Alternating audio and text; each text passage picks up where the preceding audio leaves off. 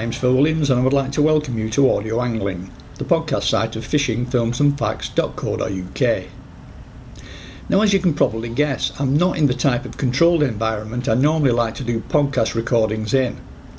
I'm actually stood on the deck of a boat in Vestmanna Harbour in the Faroe Islands at the end of a day's fishing with local charter skipper Magni Blastine, who hopefully is about to give us an overview into his operation and of some of the fish visiting anglers are likely to encounter. Right, Magni, over to you. Well, um, I was born and raised in Vestmanna, small village uh, that holds about 1,200 people. Yeah, born and raised here, you know.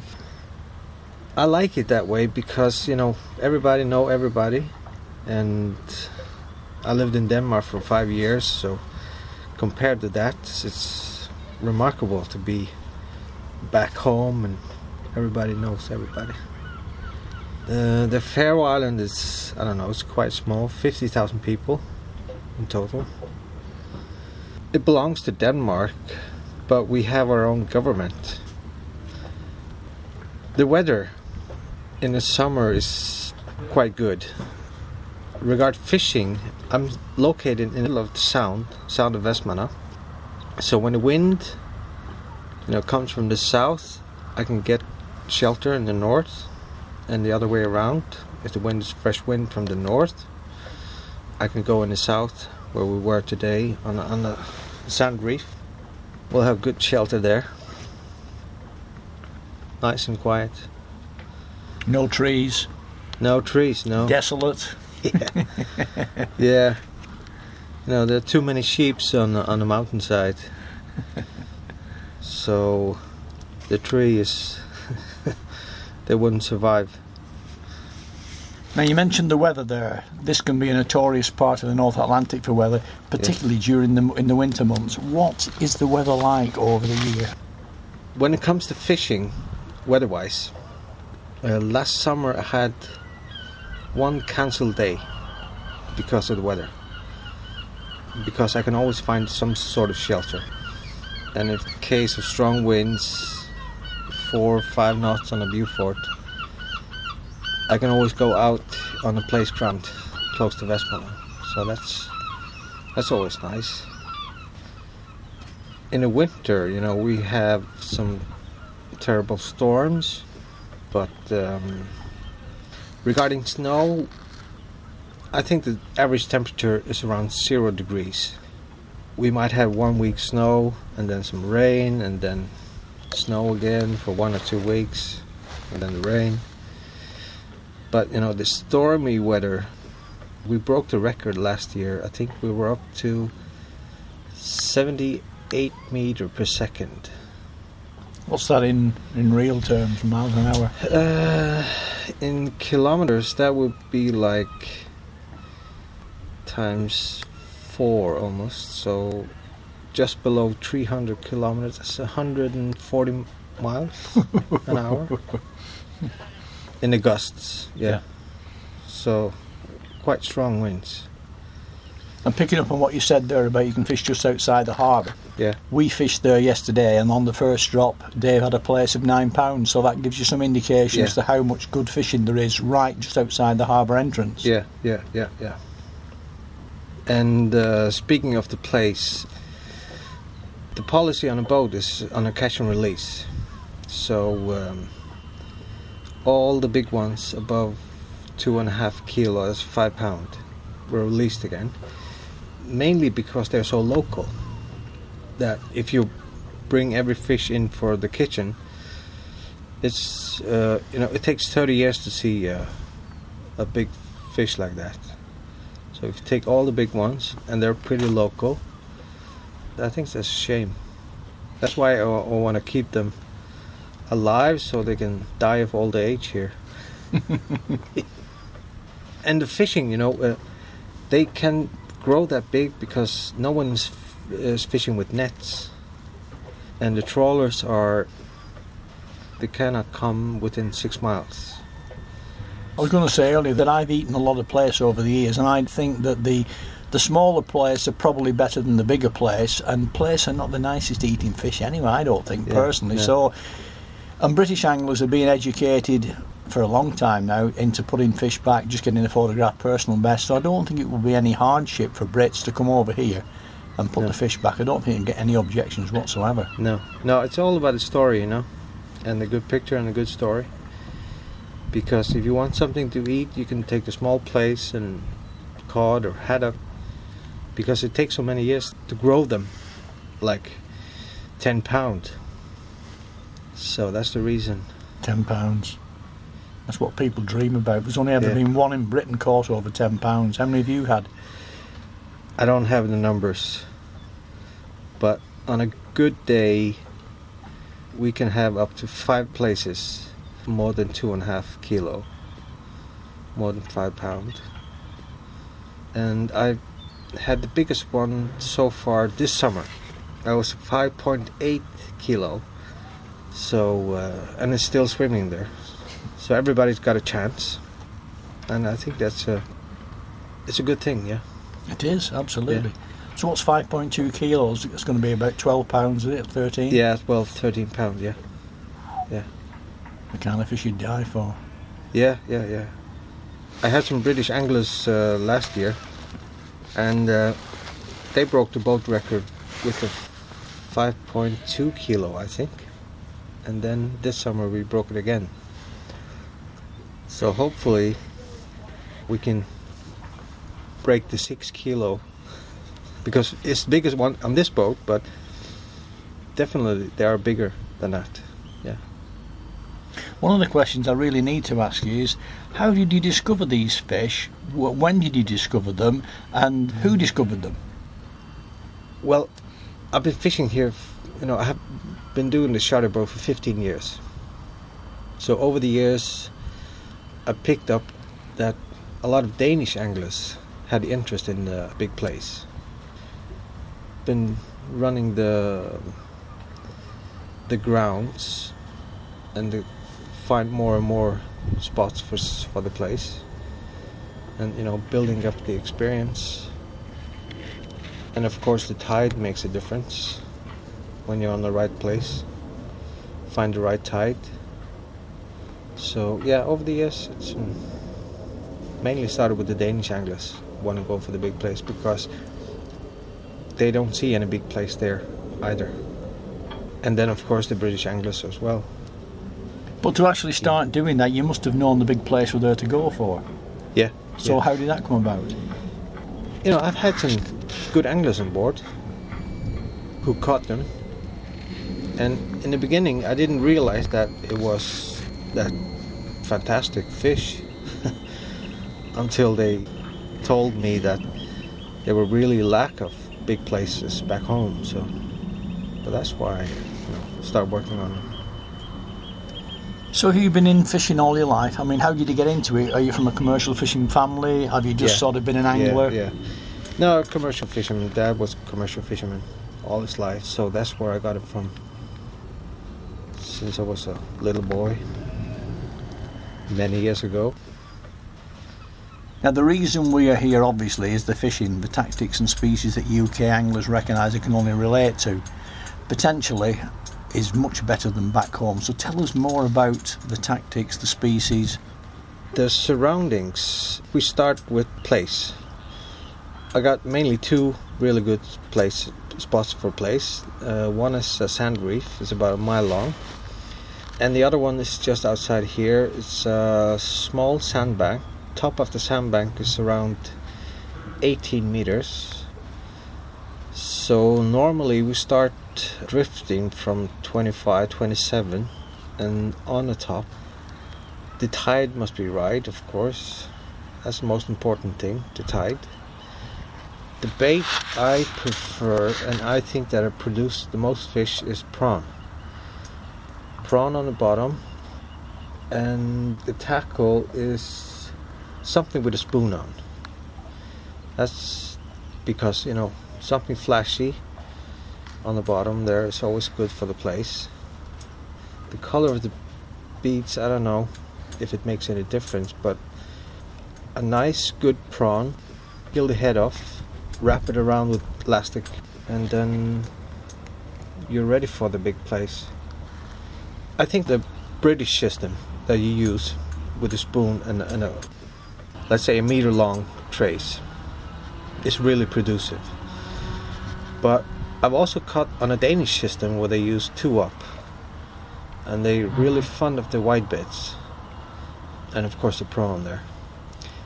Mm, The biggest one that we caught this summer, more than five kilo, that it took a normal plaice rig with two ups, short trace, 25 centimeters, what I call the Danish system and, and the British system. So it works, and you need maybe I don't know, 50 gram to reach the bottom. That's just a couple of ounces. Yeah, yeah, because you know the tide is slow, 0.5 in average, and it's not more than 25, 20 meters. So I take it that this bank, you come up the slope, you go onto the top, you go down the slope on the other side. Yeah, but yeah, Where yeah. would you normally tend to find the fish? on the front side of the sandbank. Normally, but of course you can get them on the on the back side al- also. Yeah, difficult to say. You know, you don't have one answer. You No. you always have a lot of answers. Are you finding big numbers of plaice, or are you finding numbers of big plaice, or is it a mix of the two? Not big numbers of plays, but uh, they're just the big ones. They like to hang around in the same area.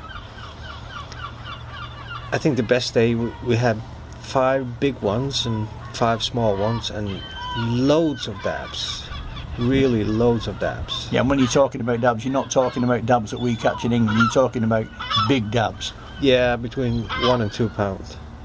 Crikey, Yeah, doesn't bear that's the, about. that's the average. Yeah, Had them today, in fact, haven't we? Up to maybe pushing up a couple of pound weight. and We had them yesterday as well. yeah, yeah, 2 just, pounds. just amazing fish. I mean, back home we'd be, whew, but here they're just ten a penny. Well, not ten Yeah. a penny, but they're very common.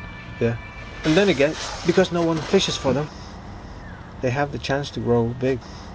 And nobody's interested commercially in catching these places, which No. gives them the chance to grow big. Yeah, yeah. That's a real good thing, yeah. They don't have the commercial interest here in uh, inshore. And it's protected as well, to six miles. Yeah, yeah, yeah. So they have a lot of area around the islands, in inshore as, as well as offshore.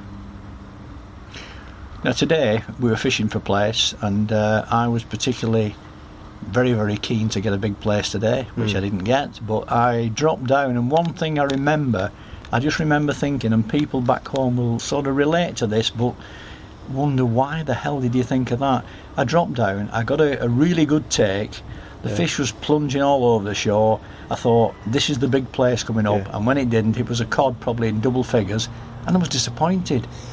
And how can you be disappointed with a double figure cod? But that's the way it gets you. Yeah, yeah, yeah. When you target one species, you, you know, Tunnel vision. tunnel vision, you just want that species and everything else is a disappointment. And there's Yeah. plenty of cod around, that, around about that yeah, size. Yeah, yeah, yeah. And the big haddock, yeah. which we had yesterday as well. yeah, you know, nine pound haddock is a good fish. Yeah, Some fish. Yeah. Yeah. Now, obviously, people will think Faroe Islands, close to Iceland, halibut. yeah. Unfortunately, overfished for the last I don't know three, four years.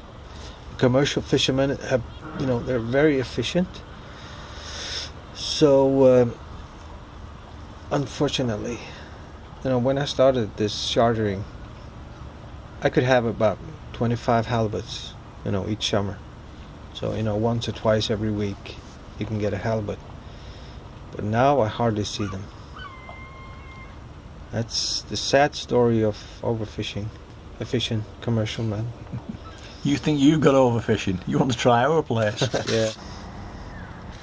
So one of the problems we experienced getting over here with all our gear, the flight takes about an hour from Edinburgh, and while the baggage allowance is generous at 23 kilos, fishing rods were treated as extra, had to be paid for. Thankfully, I've got a travel rod, but not everybody's that fortunate. How do you help them get round this? I got 12 rods on a boat. Good quality Shimano gear. And flotation suits in all sizes from small to 3XL. And boots in all sizes as well. So, uh, you know, Actually, you don't need to bring anything. I have everything, and around midday there's a sandwich on board, and yeah, so we can manage for the whole day. Of course, tea and coffee and stuff like that. And you collect us from the airport as well? Yeah, sure. Yeah, yeah, yeah, yeah. yeah. If you need their collection from the airport, meet and greet there. Accommodation? And yeah, I can arrange everything. You know, the full package.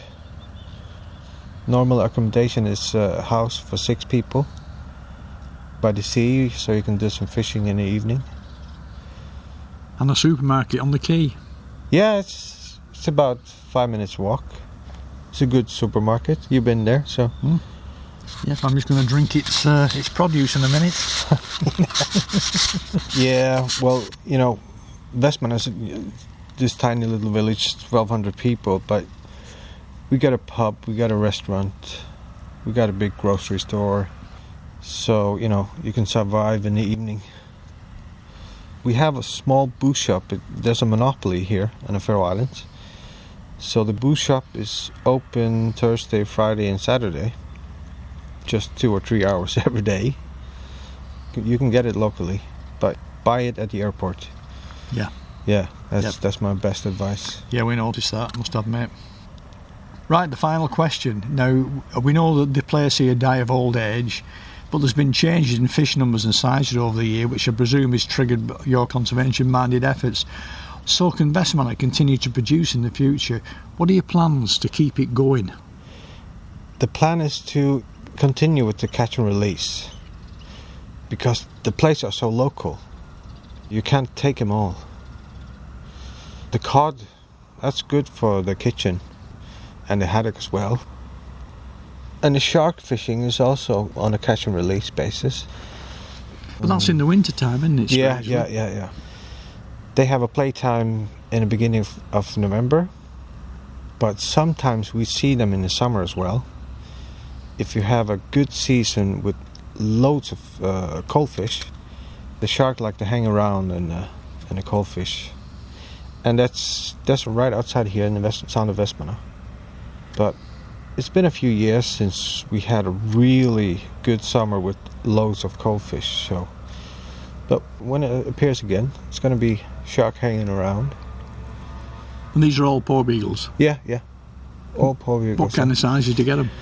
Uh, the summer shark is quite small, about the average maybe 150 pound.